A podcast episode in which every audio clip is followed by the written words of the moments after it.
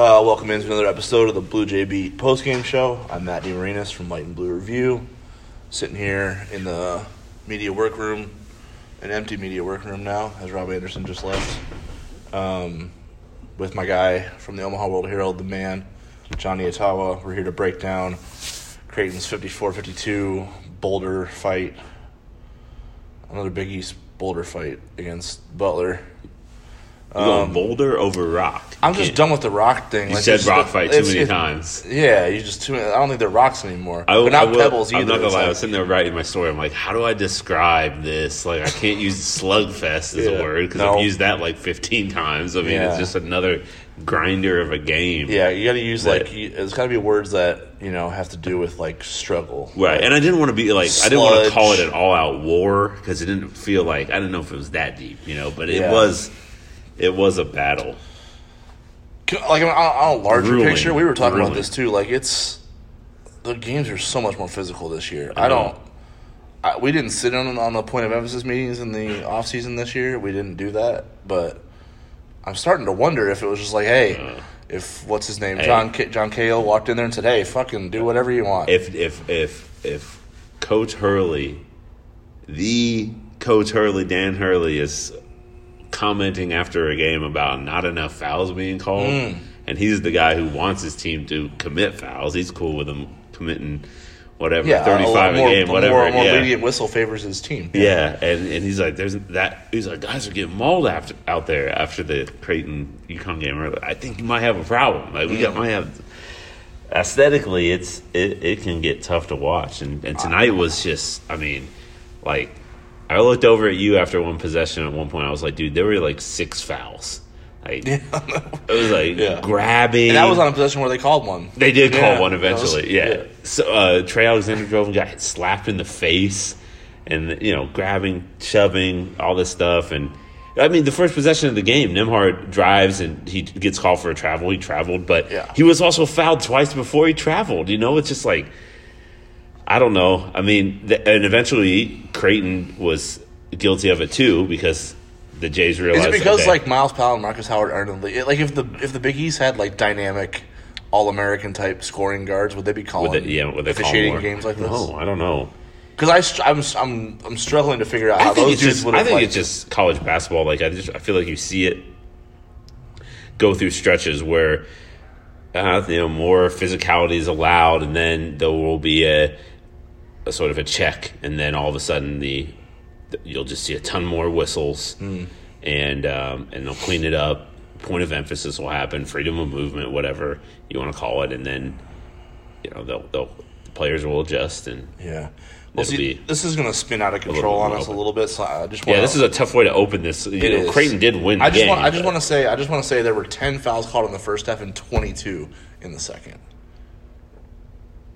So that's that's my big problem with all of this is like there have been wildly inconsistent. Like it's like they it's like the officials go into the locker room and go, "All right, it's you know time to time to rack up some stats Yeah. here," because like they're just that.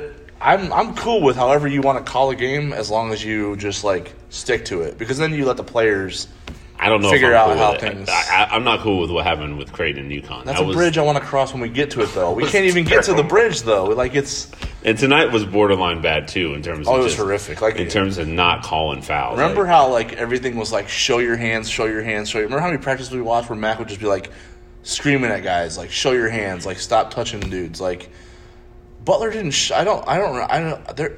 Aaron Thompson had like a rope tied to dudes. He was just like There I can't a- demonstrate it on, was on a play. audio, but there was a play. Uh, the one where Creighton. it was like they were skipping down like the Yellow Brick Road. He's like all over dudes. There was a play where, like where. Kalkbrenner shot a jump shot at the end of the shot clock. They had an inbounds play with like three seconds on the shot clock, Uh-huh. and they tried to run like this elevator screen where they have like two big men setting screens, and I remember and uh, Yep. Alex O'Connell is like his he's gonna sprint between the two big screen, men yeah.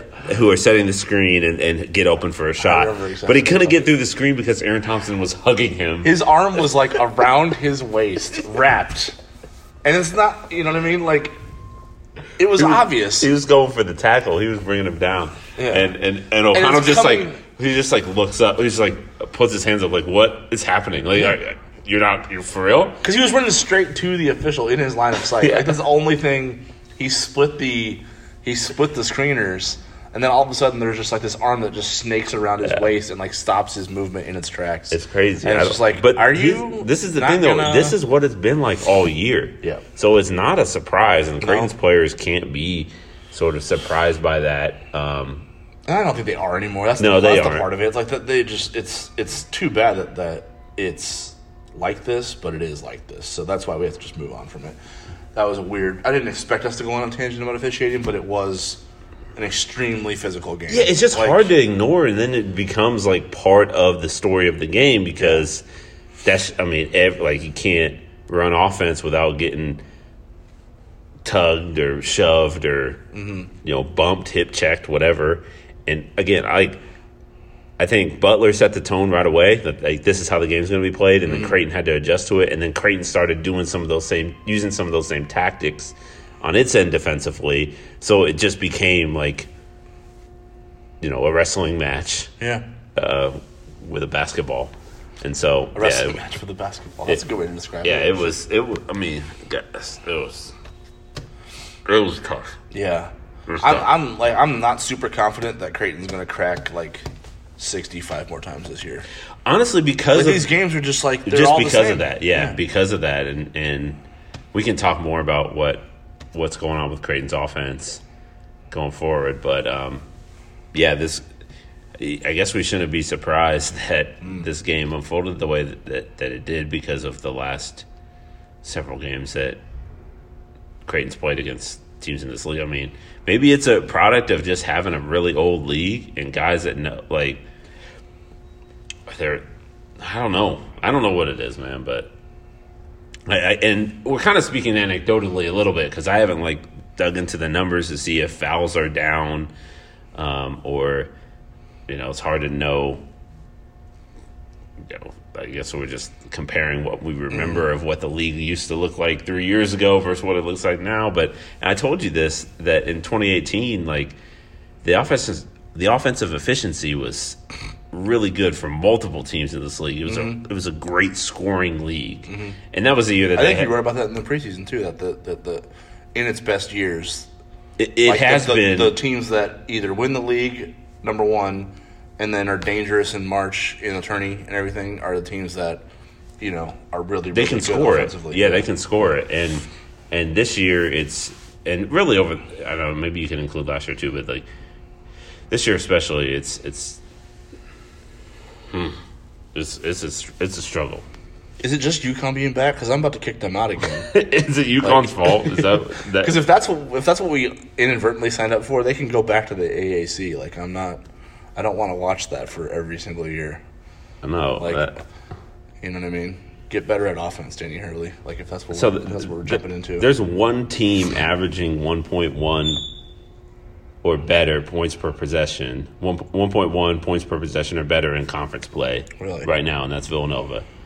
Um, and in 2018, there were one, two, three, four, five. Jeez. At 1.1 or better. Yeah. Wow. So, I mean, I don't know. They moved the three point line back since then. They did. But they did that in the women's game too, and Creighton's really good offensively. UConn's good offensively. St. Yeah. John's, Seton Hall, Nova, like DePaul. There's about six really good offenses. Connecticut's the second best scoring team in the, in the league that's right now. I'm, that's what I mean. I didn't say that just like you know to throw shit at UConn. Like, is this UConn's fault? Are they the only ones who can like you know score efficiently in a in a, in a you know like I said boulder fight like where, they, can, where they can just like overpower you from with a physicality standpoint and still score? That's what I Well, mean. Apologies. That's ten minutes of us just complaining about. I think I think the, uh, people probably are glad uh, we got that off. they're- they'll probably live vicariously through us Okay. ranting about that because you know I. I mean, there if were you a lot watch of boo- there were a lot of boos tonight. So. I mean, if you watch the game, I think you have similar frustrations. It's just, I don't know. My I don't necessarily point my frustrations to the specific officials who worked this game. I think it's just been kind of a theme throughout the Big right. Season. yeah. But There's a mandate that's been given out somewhere because they're all they've all been officiating games the same way. yeah, Different they've all been like this. yeah. You'll get nothing in the first. I think it was the Xavier game was another one at home. The you know the home game against Creighton was another one where it was like there was like f- six fouls in the first half, and then Xavier had like four in the first three minutes of the second half. Yeah. It's like, what are you doing? Like, what? How are how are you supposed to play basketball not really knowing what you can get away with? You know, like because you're right. Veterans like adjust pretty quickly on the, within the f- flow of everything. So it's like, all right, if you're not going to call this, I'm going to do it. You know, every time because I need whatever advantage I can get. That's just the nature of competition. It, like you find your advantage and you exploit it. It's like I can't handle the inconsistency. That's what drives me nuts. You It's like fouls that weren't Hey. called in the first are now all of a sudden like You remember that play, right? Uh, it was it was probably the play that led to McDermott's technical. Honestly, was the Nembhard turnover? Yeah, when, where- like the got, coach like- just like, like, undercut He, he, he, like ball, tackled him. I think like Yeah, like you said, yeah, undercut.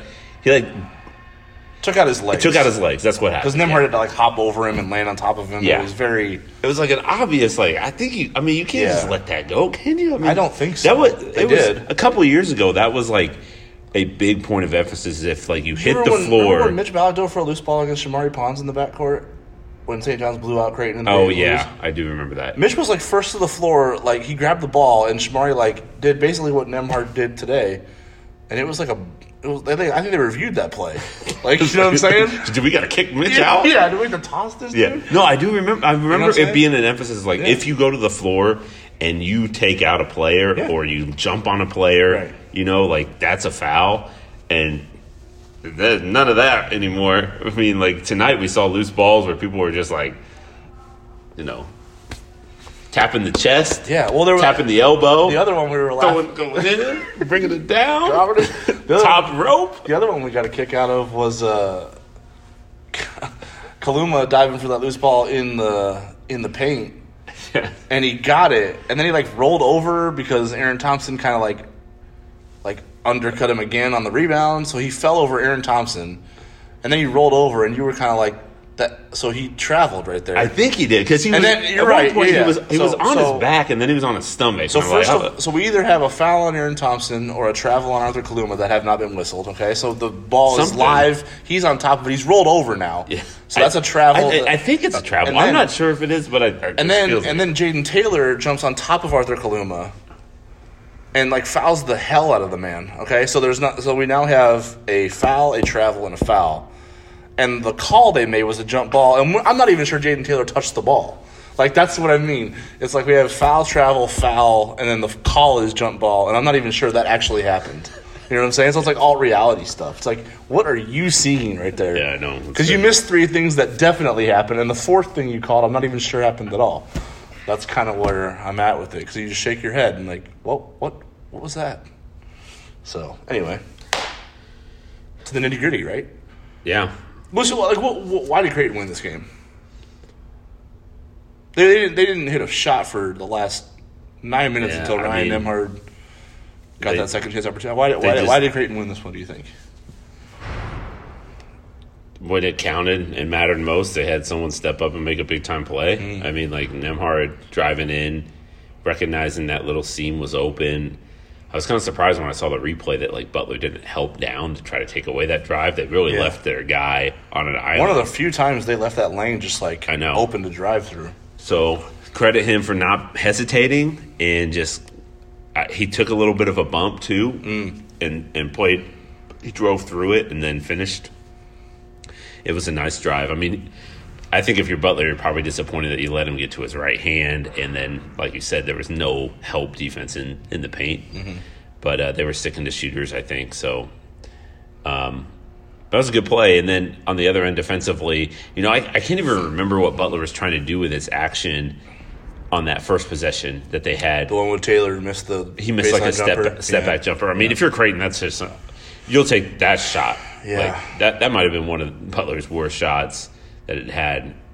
Um, He was hot though, so I kind of get why you probably wanted something for him, but he had to create all that. I don't. I don't. so I don't know. want. I, I wouldn't want a step back jumper. I mean, if he's was it- it a step back? I thought it was a.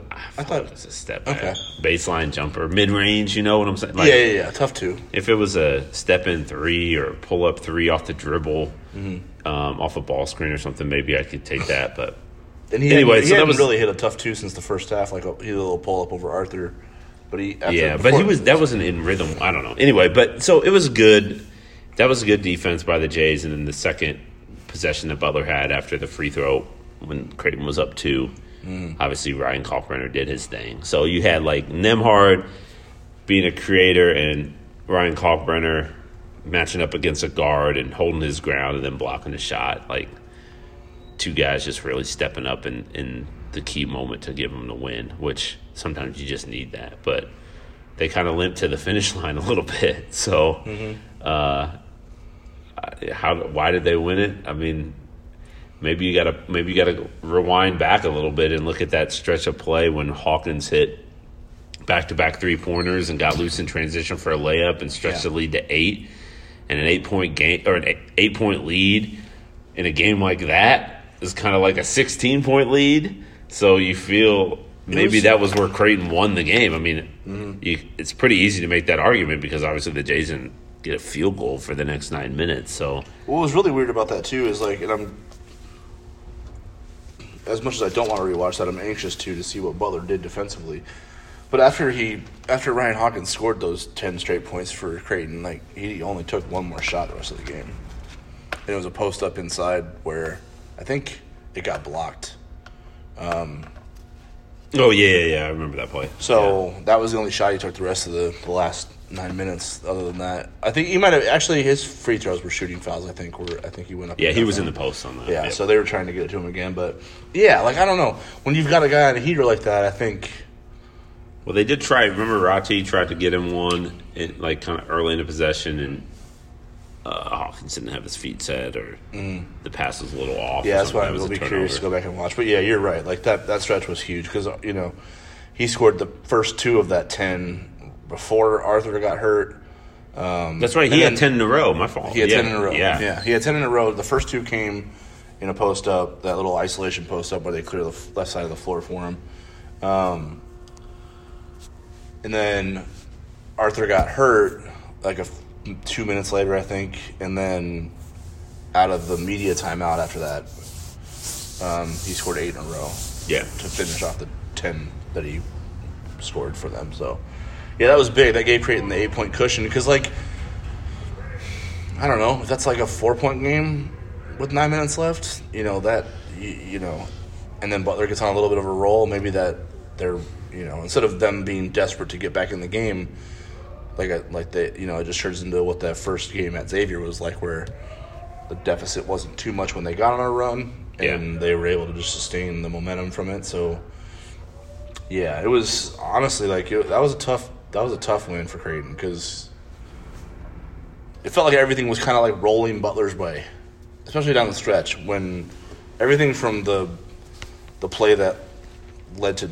Jayden Taylor getting all the way to the rim in transition and giving them Butler the lead with less than a minute to go. Like it felt like everything was trending towards the Bulldogs. You know, pulling off a win in Omaha, just based on the bounce of the ball. You know, like you, that's not really a tangible thing, but it just felt like Butler was coming up with more of those plays as Creighton was maybe starting to lose more and more confidence with the scoring drought, the field goal drought, I should say. Um, you know, and then the cushion was dwindling, so I don't know. It felt like it just took some tough plays down the stretch, you know, like um, they got a good look for O'Connell, he missed it, but then the offensive rebound, Trey just grabbing it, resetting everything, Nembhard being patient enough to, you know, create that driving lane for himself, um, attack it aggressively, and finish a tough. Like you said, he drew some contact there, so it was not an easy finish, but he did. He got it. He got it to go, uh, and then two defensive stops. You know, they got. I, I, honestly, the first possession they got a little bit lucky that the ball went out of bounds because Hodges was tracking that thing down. 'Cause He was- he yeah. was he was the only He one who was- going to get it if anybody was. So they got a little bit lucky on the first possession. The second one, just great defense by Ryan Kalkbrenner, staying down, moving his feet, um, tracking Aaron Thompson as he, you know, was kind of doing the the CP3 in the lane there, and then timing his shot as he went up for it to knock it out of his hands. So that was a big time play by Kalkbrenner on that last possession. So Man, they got a little lucky on the last one. Honestly, like there's probably two lucky plays. One, the long rebound to Trey, and then two tough plays. The finish by Nembhard, and then the block by Kalkbrenner. Yeah. right? So a little luck and a little bit of toughness. Yeah, I agree. Yeah. How about Arthur Kaluma tonight? Another good game from him. Injury notwithstanding. Talked to him outside the locker room. He's in a good mood. But sounds like there's maybe some swelling, so you got to get ice it and treat it and do the right things in the off off days to get it back. So, but 16 points, you know, led all scorers, seven rebounds, was second only to Alex O'Connell on Creighton's team. Also had two block shots. Had to guard Nze defensively, did a pretty good job, I thought, against him. Um, and then also took advantage of that matchup on the offensive end with some aggressive takes of the hole, good jump stops, good shot fakes. I liked Arthur's game tonight. I was surprised he was five for thirteen. I didn't think he missed that many shots, but I thought he I thought he played pretty well. He had a really good second half, I thought, and um, he had that sequence where one of his block shots was on Aaron Thompson. Blocked that one. Blocked which- his floater, that floater that he had scored on a couple times. Yeah. And then I think went down and got an and one, and then a couple possessions later got another block. Oh, he blocked. He fouled Nze on a drive. Like Nze went. Nze got past Kalkbrenner and went up to dunk, Mm-hmm. and, and Kaluma fouled him, challenged him at the rim though, and then Nze missed both free throws. So I was like, I, I just thought.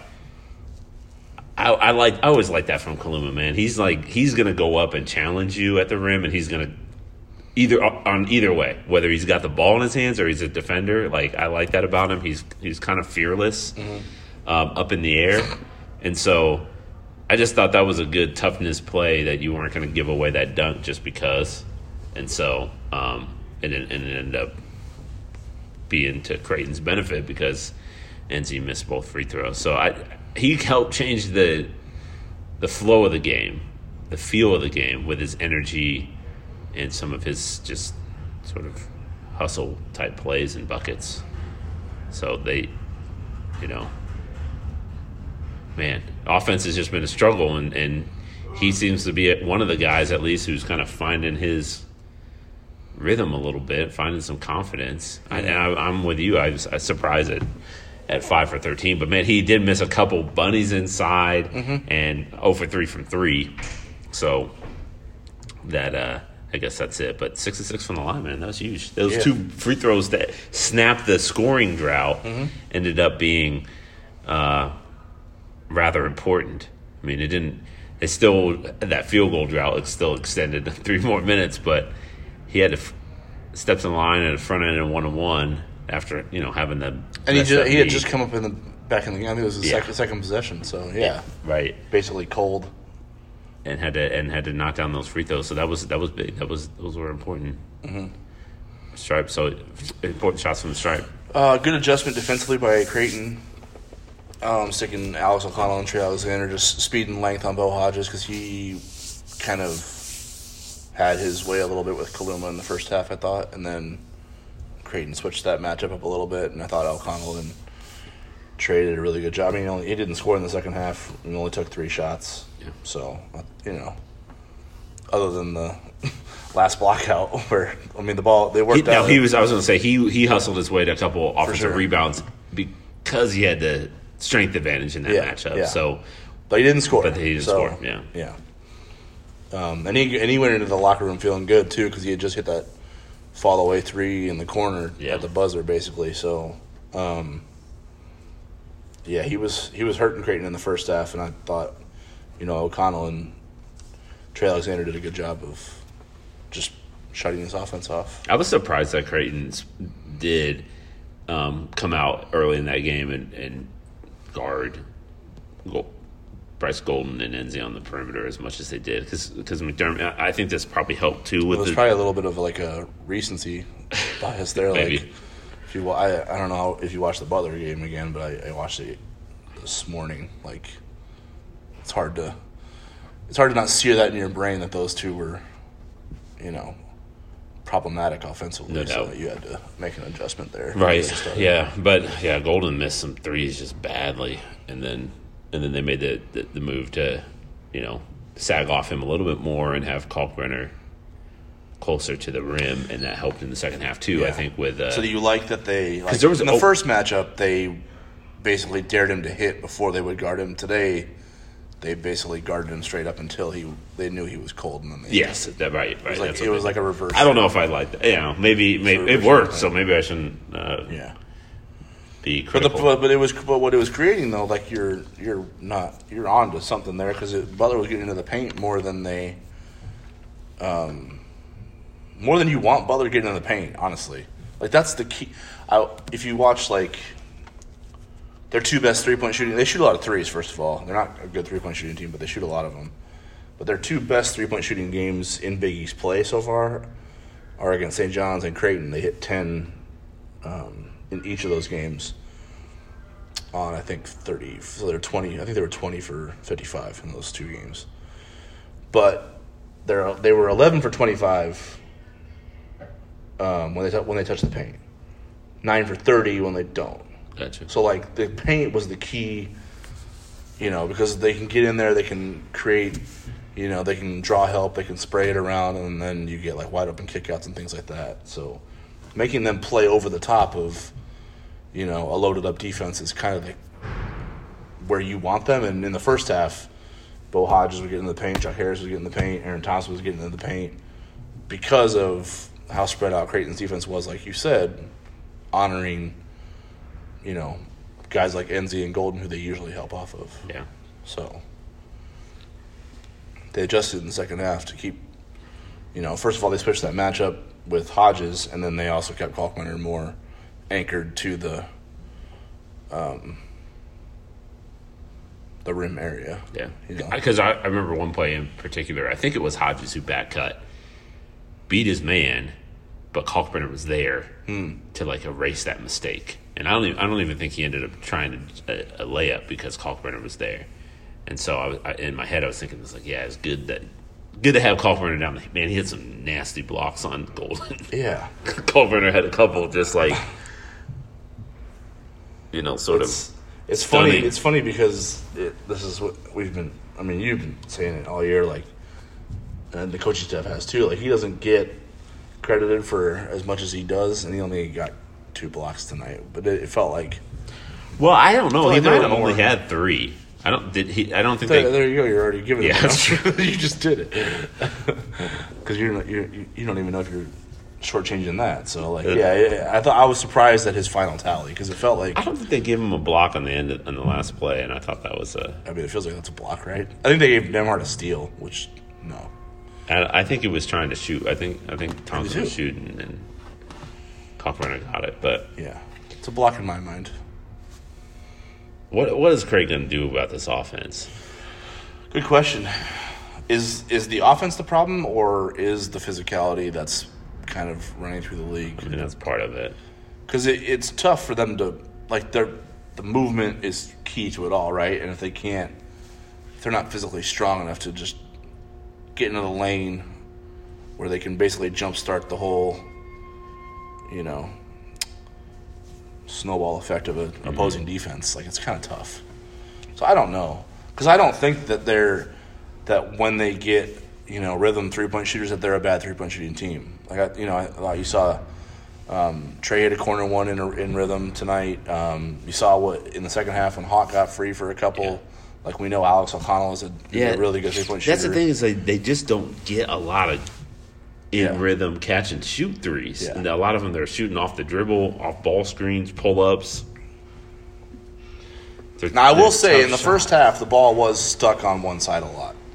Like they they the one thing that I noticed with this team is that they they get kind of like we're going to score on this side of the floor or we're going to get a shot on this side of the floor and they don't they don't quite they haven't quite grasped the concept of like the value of a ball reversal and a swing pass yet. Like because they'll just grab it and kind of like do a little rip through where it swings a little bit, and they're like, okay, can I attack here or do I need to call for a ball screen here? And then the ball, like the offense is just like stuck. yeah, No one's moving.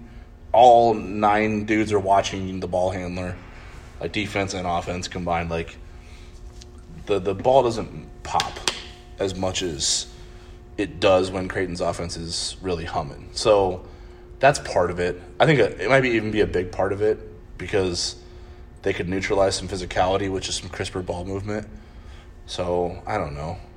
Maybe they should start there and see what it does for their offense because it just stays on one side of the floor too much. Yeah, and they talked about that. I mean, Trey talked about Trey Alexander talked about that on Monday that when they got a ball reversal Oh, dude, it against was Seton Hall, oh it was like night and day. They had there was one possession against Seton Hall where it was like it went inside, outside, then there was a reversal and then a swing pass and then Trey banged a three. And it was like do you guys do you guys did you guys experience that possession?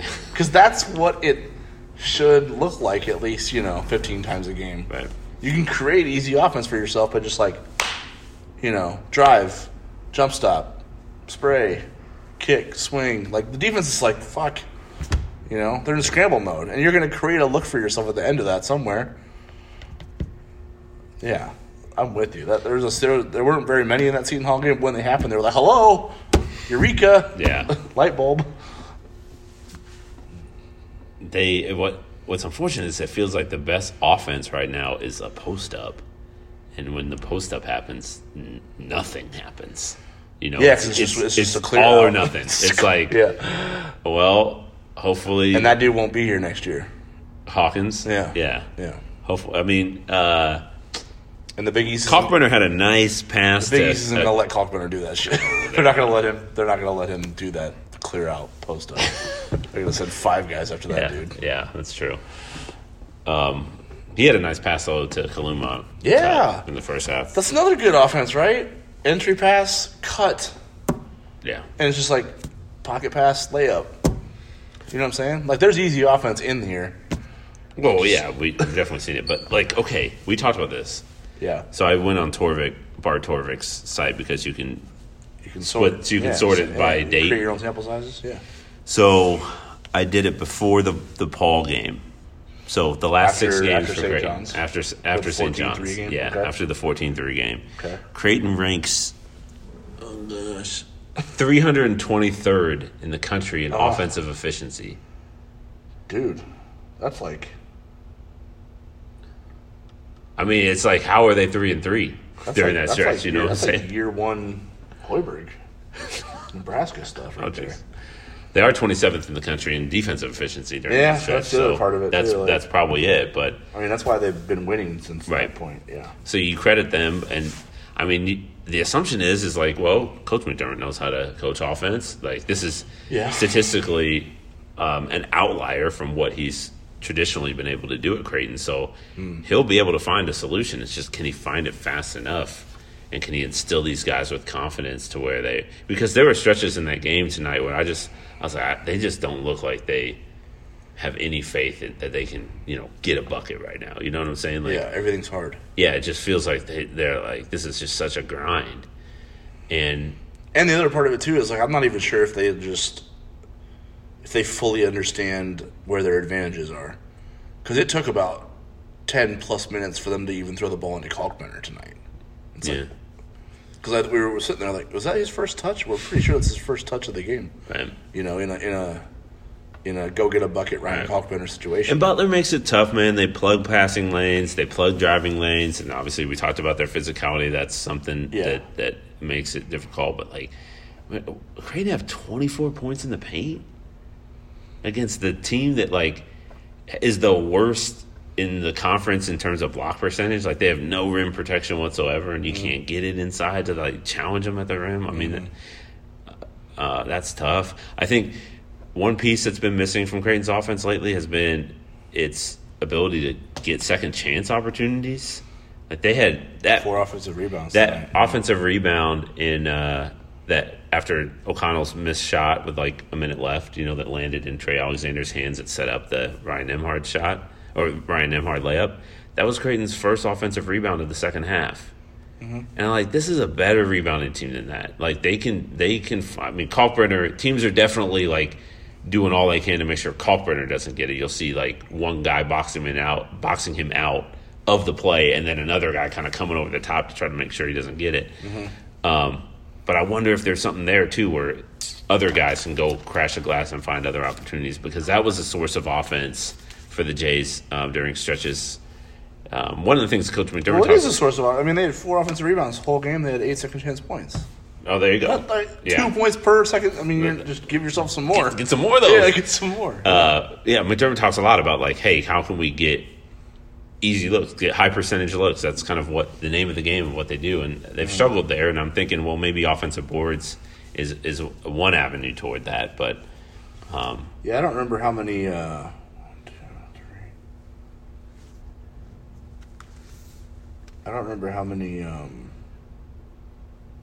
yeah, these offensive rebound numbers might just be blocks out of bounds. I don't even know if they. I think they might have grabbed two like true offensive. offensive. rebound- I swear, I one swear, was I a, swear, because there was one, two, one, two, three, four, five, five possessions after this. So I don't know what time it happened. I don't have. If you want to look it up, you can. But when Trey Alexander hit, uh, got fouled shooting the three and hit the three free three free, free throws. Yeah, yeah. Ryan Kaufman got the offensive rebound on the uh, long. Oh, that was actually Hawkins who tipped it. Like he Okay. battled. Hawkins was in the in the fight there, Yeah. and like tipped it up, and then But that- Kalkbrenner got either way. it. That was their first offensive rebound of the game. The first one they actually grabbed. First, like their first physical offensive board okay. happened then, or it might have been the next play. No, that Kaluma got the layup. Never yeah, that was the one that led to Yeah, yeah. Layup. Yeah, the one that um, yeah, cause, yeah, because he grabbed it and he kicked it to O'Connell, and O'Connell threw it inside for Kaluma's Right. dunk. Yep, Yep. you're right. Yep. the one that yeah, the one that So uh, it was a three point play, but it wasn't. the one that led to the, th- the three free throws for Trey Alexander. I had it written down as one that went. Yeah. So, but either way, I think they. I'm I'm serious. I think they grabbed two true offensive boards. They might. They had one in the second half. Nembhard had, uh, or if you count the tip-ins, there was a play where uh, Oh, yeah, Kalkbrenner almost. I don't know a if I count. I mean, I guess you could. Yeah. They they didn't count them in the stats. Oh, they didn't. I don't think so because they only had four offensive boards. There were like three shots at the rim. they were just tips. Kalkbrenner tipped one. Nembhard tipped one. And they both hit the rim. They were misses. Yeah, they were not counted in the stats. Yeah. So that was the only. So so. It's, but either way, it's bad that we can cite them off memory.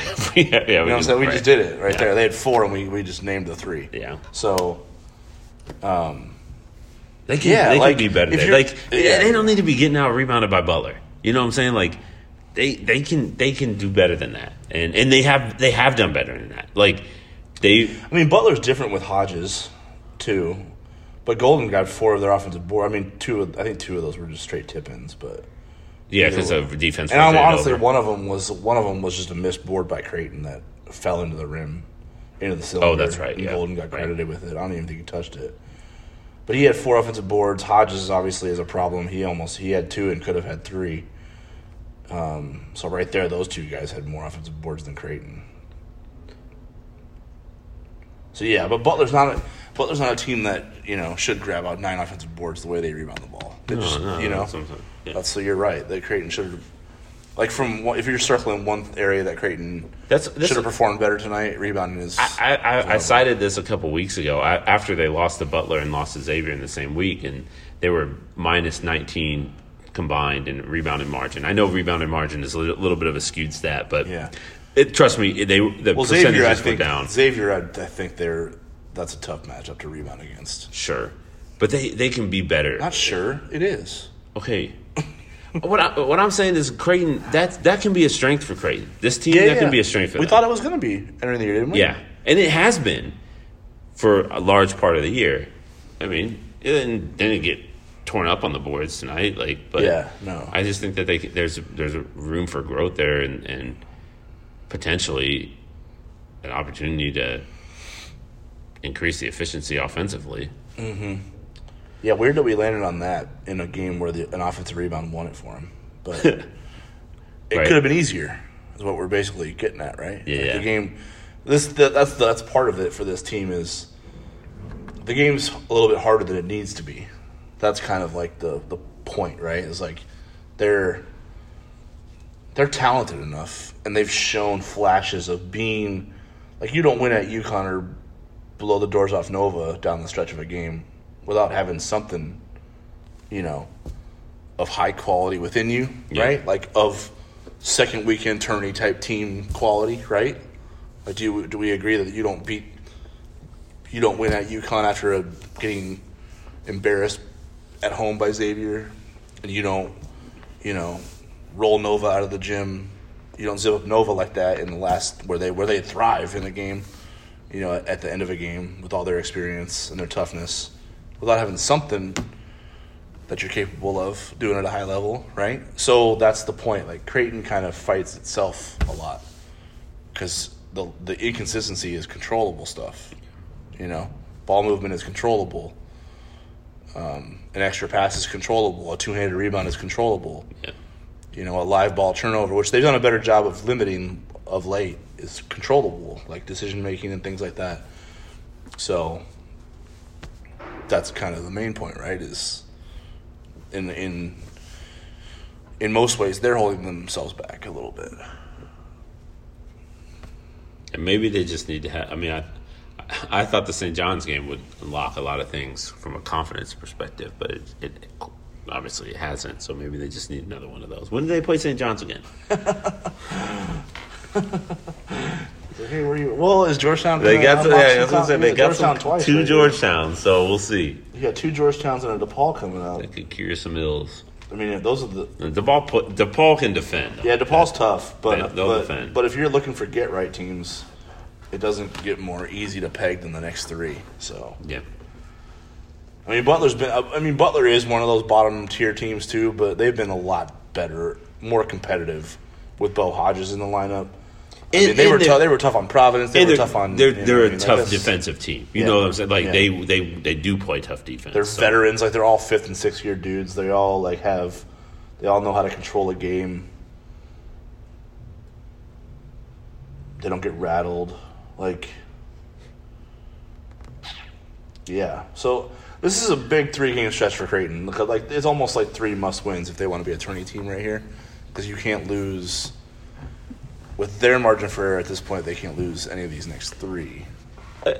you can lose DePaul. Uh, it's it'd be a quad two game. It, it's just Yeah, then you have to win. But you still You'll have to you'll counter still, you'll that. still need a quality win, maybe even Yeah. in New York City. Yeah, you that. might need another one, but you can't lose to Georgetown.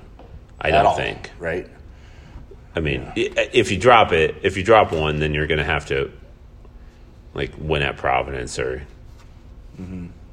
Sweep Marquette and UConn. You know, like Mm-hmm. there's always you're never really truly out of it because, especially in this league, there's opportunities. Um, and, and the way that Creighton's schedule lines up, like its last five games, or no, it's its last six games are either quad one or quad two games. Um, and there's a couple high quad one opportunities in there too. So Yeah, there's four. Th- that's why that you, you you can't say it's make or break. But if if they were to drop one at Georgetown, um, you know, I think on Selection Sunday we'd circle that and say that that kept them out. But it's crazy how bad Creighton's net ranking is right now. Is it though? Well, I guess it's not if you if you've watched it. Yeah. I mean, the reason why the reason why Creighton's net has plummet, plummeted so significantly is because of its offense. Mm-hmm. Because the offense has taken a nosedive from an efficiency standpoint, and that the net charts that. You know that Yeah. that matters to the net, and uh, I actually think the net's better than it, than it should be. really, Yeah. it's going to go down. It's going to go down again today after today's game. Yeah, no doubt. But it's just like you look at Arkansas Pine Bluff, defensive efficiency was bad. I know, but like, but State scrap that. Scrap that real quick before Why? that because Why? Creighton's net three weeks ago was like in the fifties.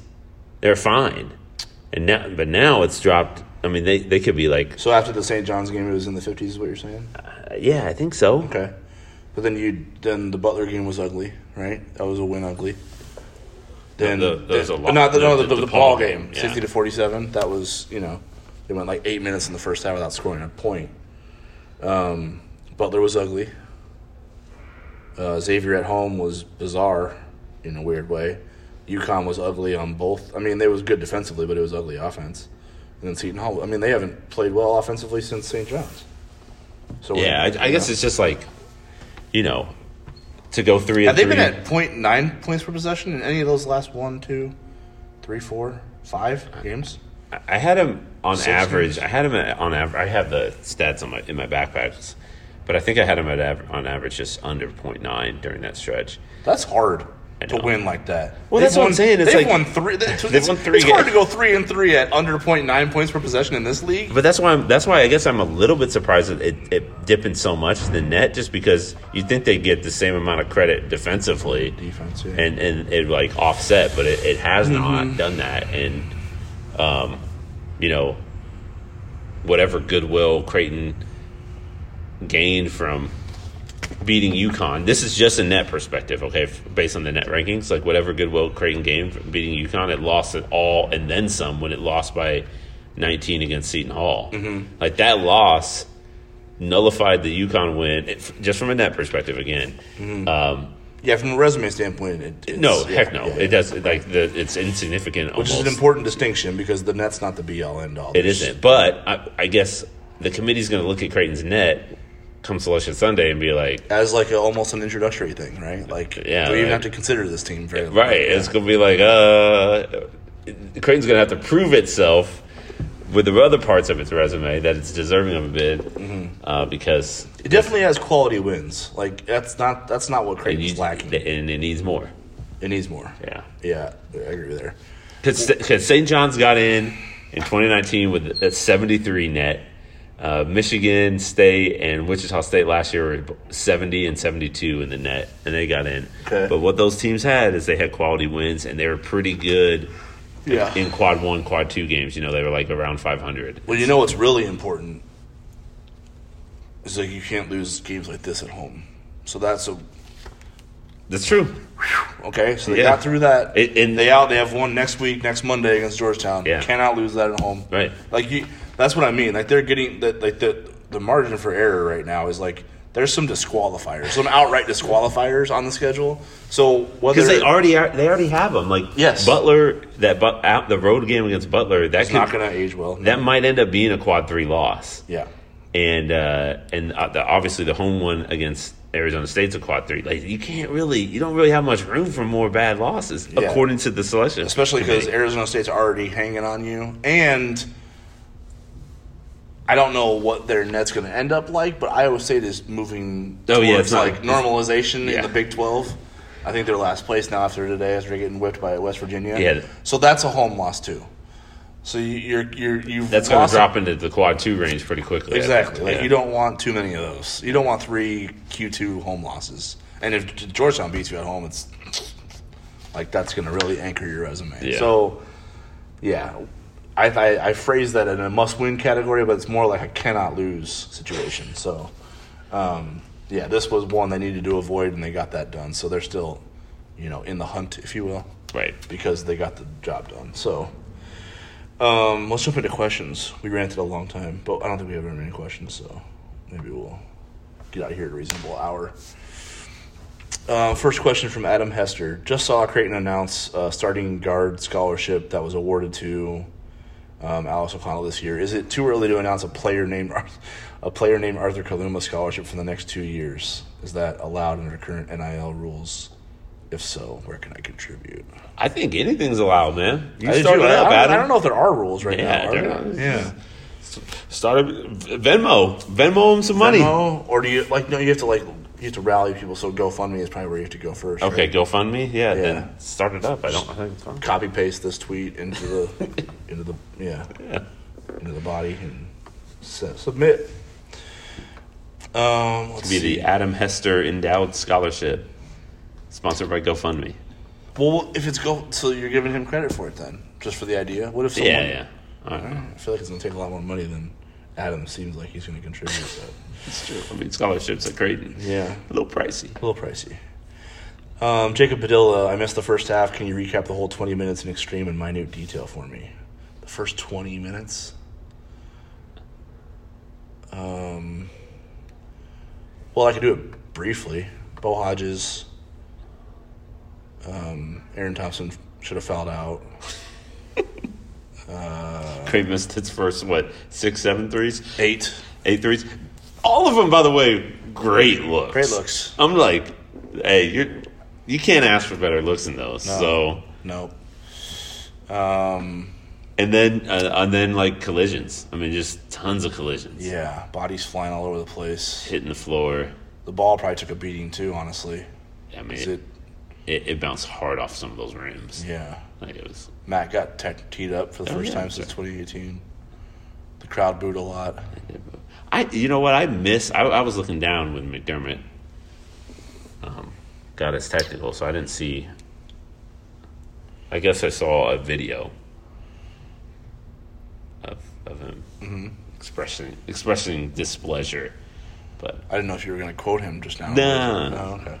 I, yeah, I, didn't, I didn't hear it. I th- yeah, he earned it. He was working in pretty good. I don't think he was going to go into the locker room until he got one. yeah, That was kind of what he was. I think. I think he was after one, if you know what I mean. Like, yeah, but I, don't you think that he should have waited to get that early in the second half, get the crowd into it? I mean, I guess they. I think he would have like lost the fire to. to go after it. Rip. He was like, "It's Yeah, time. it I gotta, I gotta get one." That was one of the questions we got in a text message um, from a former manager was how bad of a ref is Tony Chiazza? I don't know. I don't really know. Like I feel like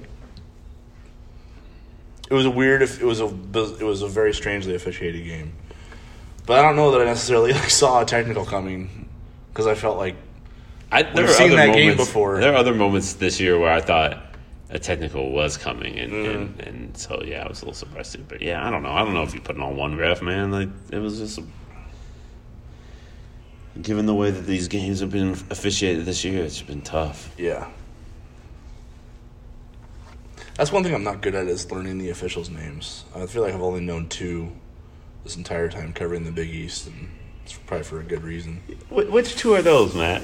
Uh, Michael Stevens, also in a Butler game from last year, and then um, what's the dude's name that had the call against Xavier that I don't think I've seen since. I've seen him watch some games. Have you? Yeah. Who's the Who's the high stepper? Oh, Anderson. Yeah. Yeah, he's fun. Yeah, I mean, I, I do appreciate that, but you know, whatever. It's nice to have a little niche. To know what the, the officials are. Yeah. Oh, okay.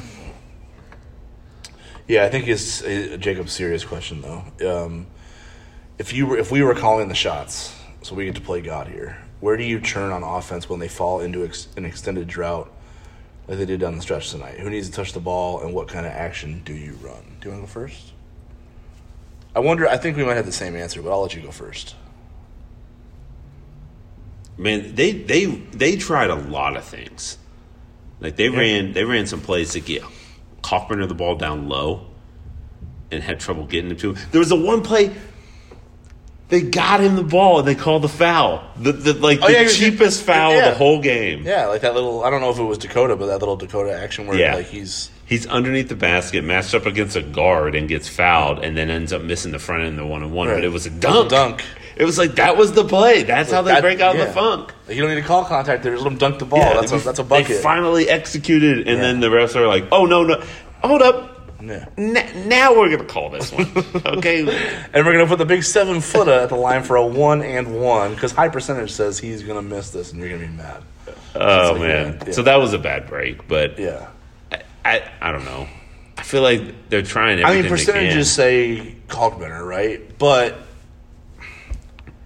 and I know he doesn't always make it, but like I I love everything Hawkins does in the post. Yeah, me too.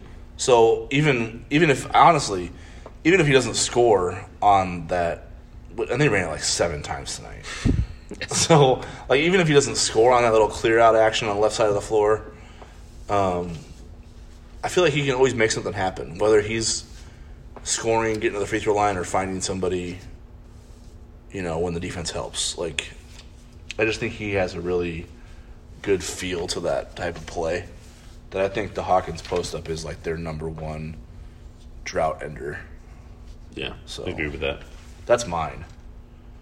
So the the play is the person is Hawkins and the play is that left side post up where you just you know flood the right side of the floor and let him back his guy down until help arrives or he's close enough to you know get his shot fake up and under. It felt like what they ended up doing was just like spreading the floor and just isos. Yeah. They they did Hawkins a couple times in a row. Kaluma had an ISO against Golden when he decided to pull up for a step back three, which is like mm, could could have gotten more there. Trey Alexander, McDermott agree with you. yeah, Trey Alexander uh, had that drive late in the game that ended up getting blocked. I mean, I think uh, he'd been so good all year at two foot jump stops, and if he does one more there, a, a jump stop, he probably gets fouled or gets a layup. But um, and then Nembhard made his play. So I don't know. I don't know what the answer is because I'm not a coach. Thankfully, I mean, every Creighton fan should be happy that I have no decision making power here. You have some good ideas. Yeah, I honestly do think though that you're right. Physicality has been is a big a big piece of it, but I think I think the confidence piece is is really wearing on these guys. Like they just they get bogged down in, in these stretches where it's just like it, it all piles on it to each other. Like the first half of missing the first eight three pointers, and now it's in your head. You know, like we had all those great looks to, that could have loosened up the defense, and if we didn't hit them, and I feel like that just carries over. It's just like baggage. They were two for the- eleven in the first half. They only attempted six in the second half. You know what I'm saying, right? Like it just, and then it's like They well- oh, two of them. right? Yeah, So it wasn't even like they were. He actually could have shot more there. yeah. Oh, it was, they were both Hawkins. might have been hot. They were Yeah. both Hawkins, but Yeah. it, it's just like, you know, okay, well that's not working. We can't get inside because Butler's so tough, and they play the lanes, and it's hard to get looks. Can't get to the free throw line because refs aren't calling things. It's just like, what do we do? Mm-hmm. So, and and um, I mean, I just think I think teams are upside down assist to turnover ratio. yeah. This was an ugly game. It was really ugly. It was it was really ugly. So I don't I don't know what the answer is. I think they just got to keep, you know, just keep sort of grinding away at it, and eventually, Yeah.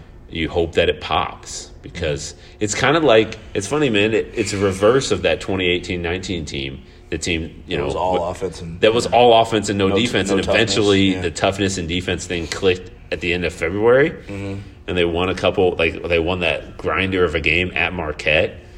Um, I I think mean, honestly, started at Nova when they didn't have Tyre Marcus. yeah, yeah. Uh, so, and this team's different, but you hope it, it clicks into different, like in, it clicks in a similar way, but on offense. That, that all they need is to get to catch a groove, and and they can they can go. But Yeah. Uh, next question. Any word on Arthur? I mean, he seems fine. I talked to him after outside the locker room. He seems like his normal self. I think there might be some swelling um, that he has to manage over the next what?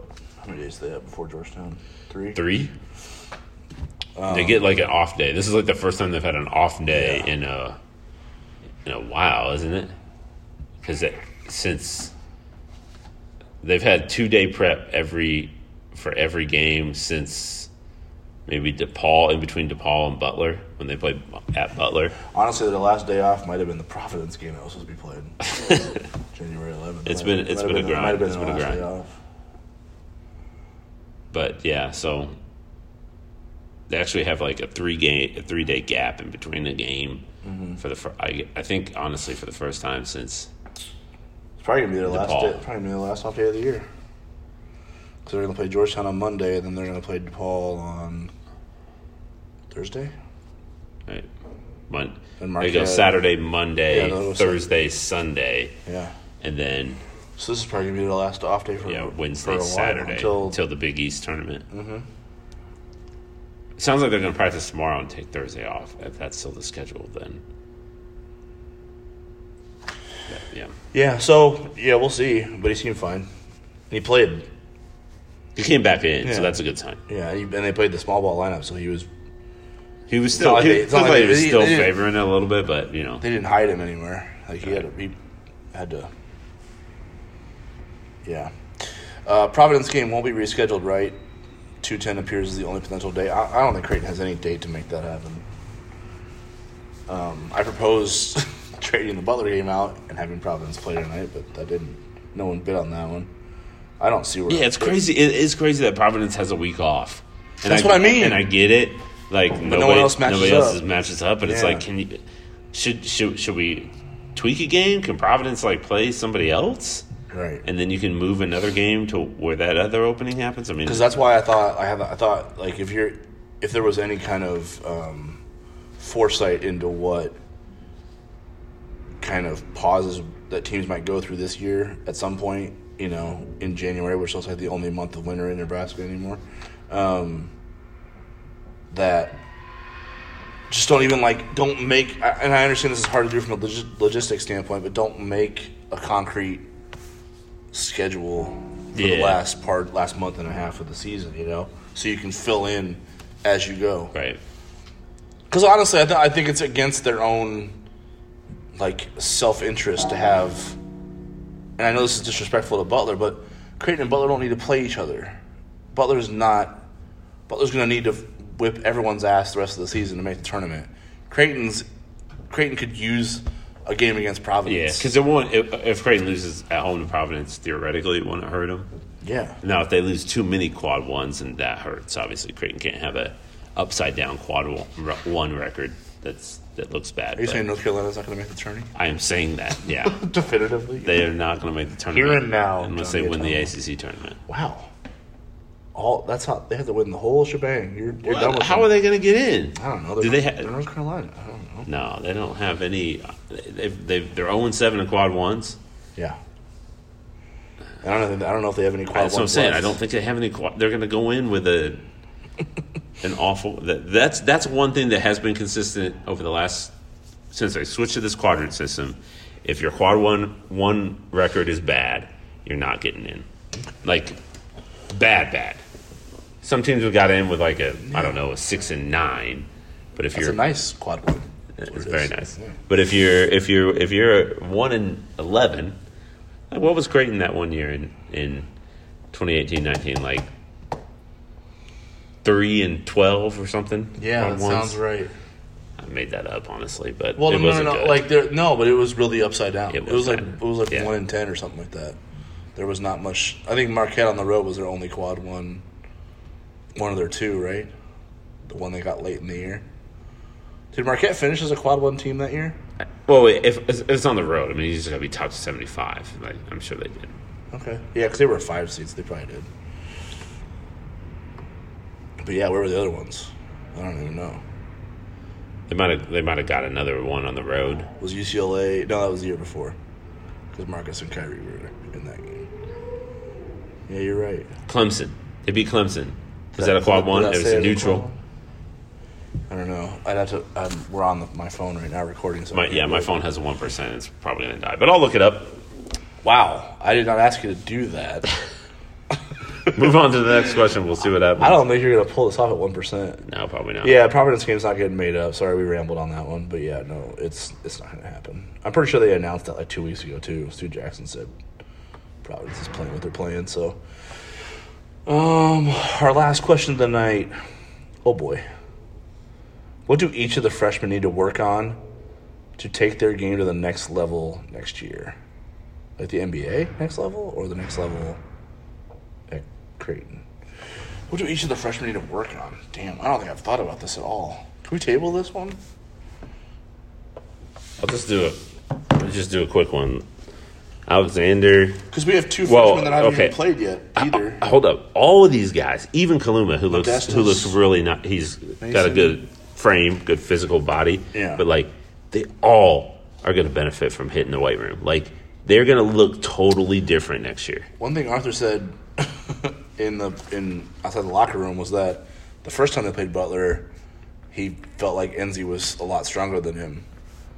So he- it's already making he a need- difference. So he needed to get to the weight room to, in order for the, he needed to get in the weight room for the rematch. Is Yeah. kind of how he. but if you how look, if you if you happen to get just sort of a side by side of Creighton's freshmen versus the 24, 23, 22 year olds that they're matching up against, like which is basically everyone on the floor for Butler tonight. Yeah. yeah, yeah, Yeah. and majority of players that they're facing in this league, like it, there's this pretty significant difference. So like that's where it starts for those guys, and, and that's just part of the process. Like they knew, they knew that going in. Everyone knew. Mm-hmm. Um, when they do that, and once they make those gains, it's going to look different. Mm-hmm. They're going to be. They're. It's going to. It's going to be much improved. So Yeah, because with all that comes, you know, your stamina, your ability to handle contact, your ability to execute late in games. Like it all yeah, comes with it. That's a. You know what? I think you gave the perfect answer to that question. because that's what it is. I don't think we need to. talk about anything else. Get get in the weight room, every single one of them, and then everything else. You're skilled enough to take. Yeah, you're skilled enough, and you work hard enough, and you're in the gym Yeah. enough that the skills will follow. No doubt. Yeah, good job. That was a super efficient answer. I I didn't think we could pull that off with that question. Creighton's uh, quad one record in 2019 was three and 11. So you were close on the. yeah, I don't remember what I said, but You said close. three and twelve. You said Yeah. you made it up. I don't. It sounds like you had a pretty good memory there. Yeah, three and 11. I said one. And I don't know what that those three wins were, but Well, Marquette on the road's an easy one. Quad one. I guess Clemson must have been must have been. Because what other quality wins did they pull off that year? They didn't beat. I don't think Xavier was a tournament team that year. No, Xavier missed it. There was only like four Big East teams that made it. I remember Creighton was like one and seven against the top four teams in the league, and that's ultimately like what kept them out. But Yeah. They didn't beat Seton Hall either time. They yeah, didn't- they Marquette was the team that they They, beat. they got swept by Nova. Yeah, Wow. Clemson ended up it was 35 in the net, so that's Okay. surprising. Neutral court, top thirty-five net. I don't even. What's their third? What's their third net win? Quad It one. must have been like a road game against somebody. Hold up, let's see. They beat. They didn't. They didn't beat. Did they, They beat, beat they Providence? beat Providence on the road to start Yeah. Big East play that year. Yeah, Yeah. because then they had the debacle against Marquette and then the Yeah. loss to Nova. Yeah. right. So the first game of Big East play was at Providence. They won that one. Yeah, I think Marcus hit a big three. Um, yeah. They shot Mitch hit a big really well from three in that game. Like yeah, some insane number in the second half. which is not. Yeah, they never usually Like- shoot well at the dunk. like and they, yeah. eight of nine, something like that. I gotta go back and look at that one. It was crazy. Either Remember, way- didn't Mitch hit that one like face up? Yeah. It was like, a, Three-pointer like a five and the shot yeah, clock. five move into his shot Yeah. situation, contested in the corner. Yeah, yeah. fall away into the bench. Don't know how he hit it, but he did. that was that Yeah. was tough. That was a good one. Um, like last week, I watched the seat, the comeback against Seton Hall last year. Oh yeah, yeah. Damn, those dudes were special shot makers. I swear to God, Marcus and Mitch hit some stupid tough ones. What's What's game. crazy about that is like Seton Hall, and I didn't really think this at the time because I thought Creighton's zone like really took Seton Hall out of what it was doing, and it did have an impact. But like, Yeah, Seton Hall was scoring, Oh yeah, and they couldn't. They couldn't. How like- did they have in the first half? Like fifty-seven or something like that. Yeah, yeah, was- something like that. But I'm, what I'm saying is, like, once Creighton started its comeback, it was Mm. like down 16 with 11 minutes left. Like, Seton Hall was still scoring, mm-hmm. and it was still like Creighton cut it to six, and then go back to eight or nine, then get to six, and eight and nine. But Creighton just kept coming because Mitch and Marcus just kept went, hitting they those went nuts, man. Mitch hit Mitch hit so many tough threes that day, and then Marcus late, like, yeah, it was stupid. So yeah, I watched that. I was like, God, I forgot how special these dudes were at shooting the basketball. Um, And, and I don't mean, you know, like, but I was going to give you credit for something. I was gonna, first of all the efficient answer to the question that I thought was going to be extremely layered, and then you also managed to look up Creighton's quad one resume with one percent battery. that's true. That Yeah, was great insane. execution from you down the stretch. But so if you look at Creighton's, re- it's actually kind of interesting. You look at Creighton's NCAA tournament resume right now. Yeah. like they have the wins are there. the wins are there. Yeah. Uh, they, ha- they obviously have a couple bad losses, but um, But your They're in theory a good is those spot. don't matter. my theory is those don't matter until you have too many. Yeah, exactly. like the committee is gonna Until let they, those until- slide until they until- offset the wins. Yes. Then the community's Until- like, until the committee's like team. that's too many. That, that- and I don't know what the arbitrary number that is, but I don't think there is one. They're just Yeah. like, you know what? That just it feels like it feels many. like Georgetown at home would be one. Yeah. But we, we but the-. I, I'm telling you, oh gosh, I wish I had my notebook. I don't. I think it was the year that Arizona, I mean, that Arizona State team that got in, like they had two quad four losses. Hmm. I'm pretty sure they did in 2019. Two quad four Losses. I'm pretty sure they had two. Somebody had two quad fours, and I think it was Who beat Arizona that State. team? Who beat them? I don't Who know. were the quad four? Oregon Remember that State, game like- though? It was like Arizona State, St. John's, and you're like, why are either of these teams in the tournament? That doesn't Yes. sense. And then Buffalo, I think, whipped Arizona State right Yeah, after that. So we'll see. I mean, honestly, if you if you look at where Creighton's at, I mean, it's it's kind of tough to um, just toss out the last They're, they're, they're, six games or whatever the offense and the performance there, but Well- it, they're in a position where they would want to be. and um, you know if they if they're able to take care of business, which conceivably they could, they're capable of doing that. Then they're going to be This stretch is big for a couple reasons. One, there's like a lot of there's pressure on these next three games where I don't think you want to lose any of them. I, I understand DePaul just got a big win at Xavier and they're tough and they're really good this year, you know, comparatively speaking. But I just think you want to use these three as like to build up as much as you possibly can because the last five are going to be absolute wars. And before you even get to New York, like I just because then you're going to start facing these teams, these five right here, especially in St. John's case.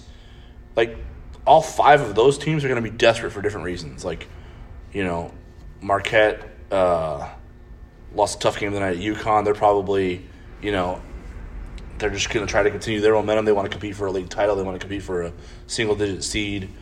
Um, St. John's is going to be an extremely desperate team because they still want to make the tournament. Providence is probably going to be trying to win the league. Um, and then you're going to get UConn and Seton Hall, who, you know, Seton Hall might be fighting for their tournament lives, and then UConn might be fighting for the, the Big East title. So, like, the next five after after Georgetown, Georgetown, DePaul are, I mean, you're going to be fighting for your life in those games. So I- I- I, I think you want to go into that stretch with as much Yeah. confidence as you possibly can build up. the biggest and these challenge- next three are the get right games. the biggest challenge for Creighton is just to play consistent ball. Like that's Yeah. been the toughest thing for this team to do on a game to game basis. Shoot on a half to half basis. Even tonight, I felt like Creighton, from a focus and energy standpoint, turned it up in the second half. Hmm. I almost tweeted it. I almost was like, "Where was this team in the first half?" Because if they played like that, the, the just the the first two minutes of the second half was like, "Oh, totally different." Like Mm-hmm. it felt different, and it's like yeah, if they can find that and bottle it up and, and carry it over, you know, a two week stretch, like they, they we won't even, they won't have any issues with the, with these games, and, and they'll be in a good position when they face that gauntlet of a finish that you just laid out there. So, um, I don't know that it's been perplexing. There, what what's it, it, it it's uh, two and five after a win since December. That's that's Creighton's record. Two yeah, that was the uh, that was the one thing I was going to ask at the availability. I didn't go to it though, but I was going to be like, McDermott just- talked about it a little bit, handling success. yeah, I was He just kind of curious, like how do you, you know, build your confidence from a win, but not like rest on your laurels a little Yeah. bit? Because I think that's a challenge for teams too, young teams. Like you can, you know, you win at UConn and you're like, ooh, now we're now we're cooking, right? Like that's a that's not an easy thing to do. No one's gonna like we might be the only team that goes into Gampel, and I mean that. First of all, that That was I in the XL Center. Just Oh fucking goddamn! I forgot. not not Gampel, but Either way, that was the, Creighton was the first team to beat UConn with that lineup. Like UConn was eleven and zero with that lineup intact. This oh year. yeah, yeah, yeah, with the full roster available. Yeah, yeah. So like that was a tough, you know, a win that you can propel yourself off of, and they just weren't even ready to go from That- the jump. That's the, thing. It's like, out. yeah, with Seton Hall, it was like what I was looking for. I wasn't even looking for him to win it. I was just like carry over what you did Yeah. against UConn in that game, and it was give like, yourself, give, make, give, put yourself in the fight, and right? then, And have it. yeah. So that'll be that'll be key against mm-hmm. Georgetown on Friday because obviously the Hoyas are they're going to be desperate. They they want to Because that's the one thing that I don't draw parallels to the 2018-19 team from this one. The 18-19 team was always ready. Yeah, did they? They didn't get whipped. Like no, they didn't. so they were always ready to go. The only time they did they it, prepared no, well. no, the one time they St. did John's was was St. John's at was- home. That was it. That was it. But they prepared well, and they played tough. You know, probably even above their talent at some point.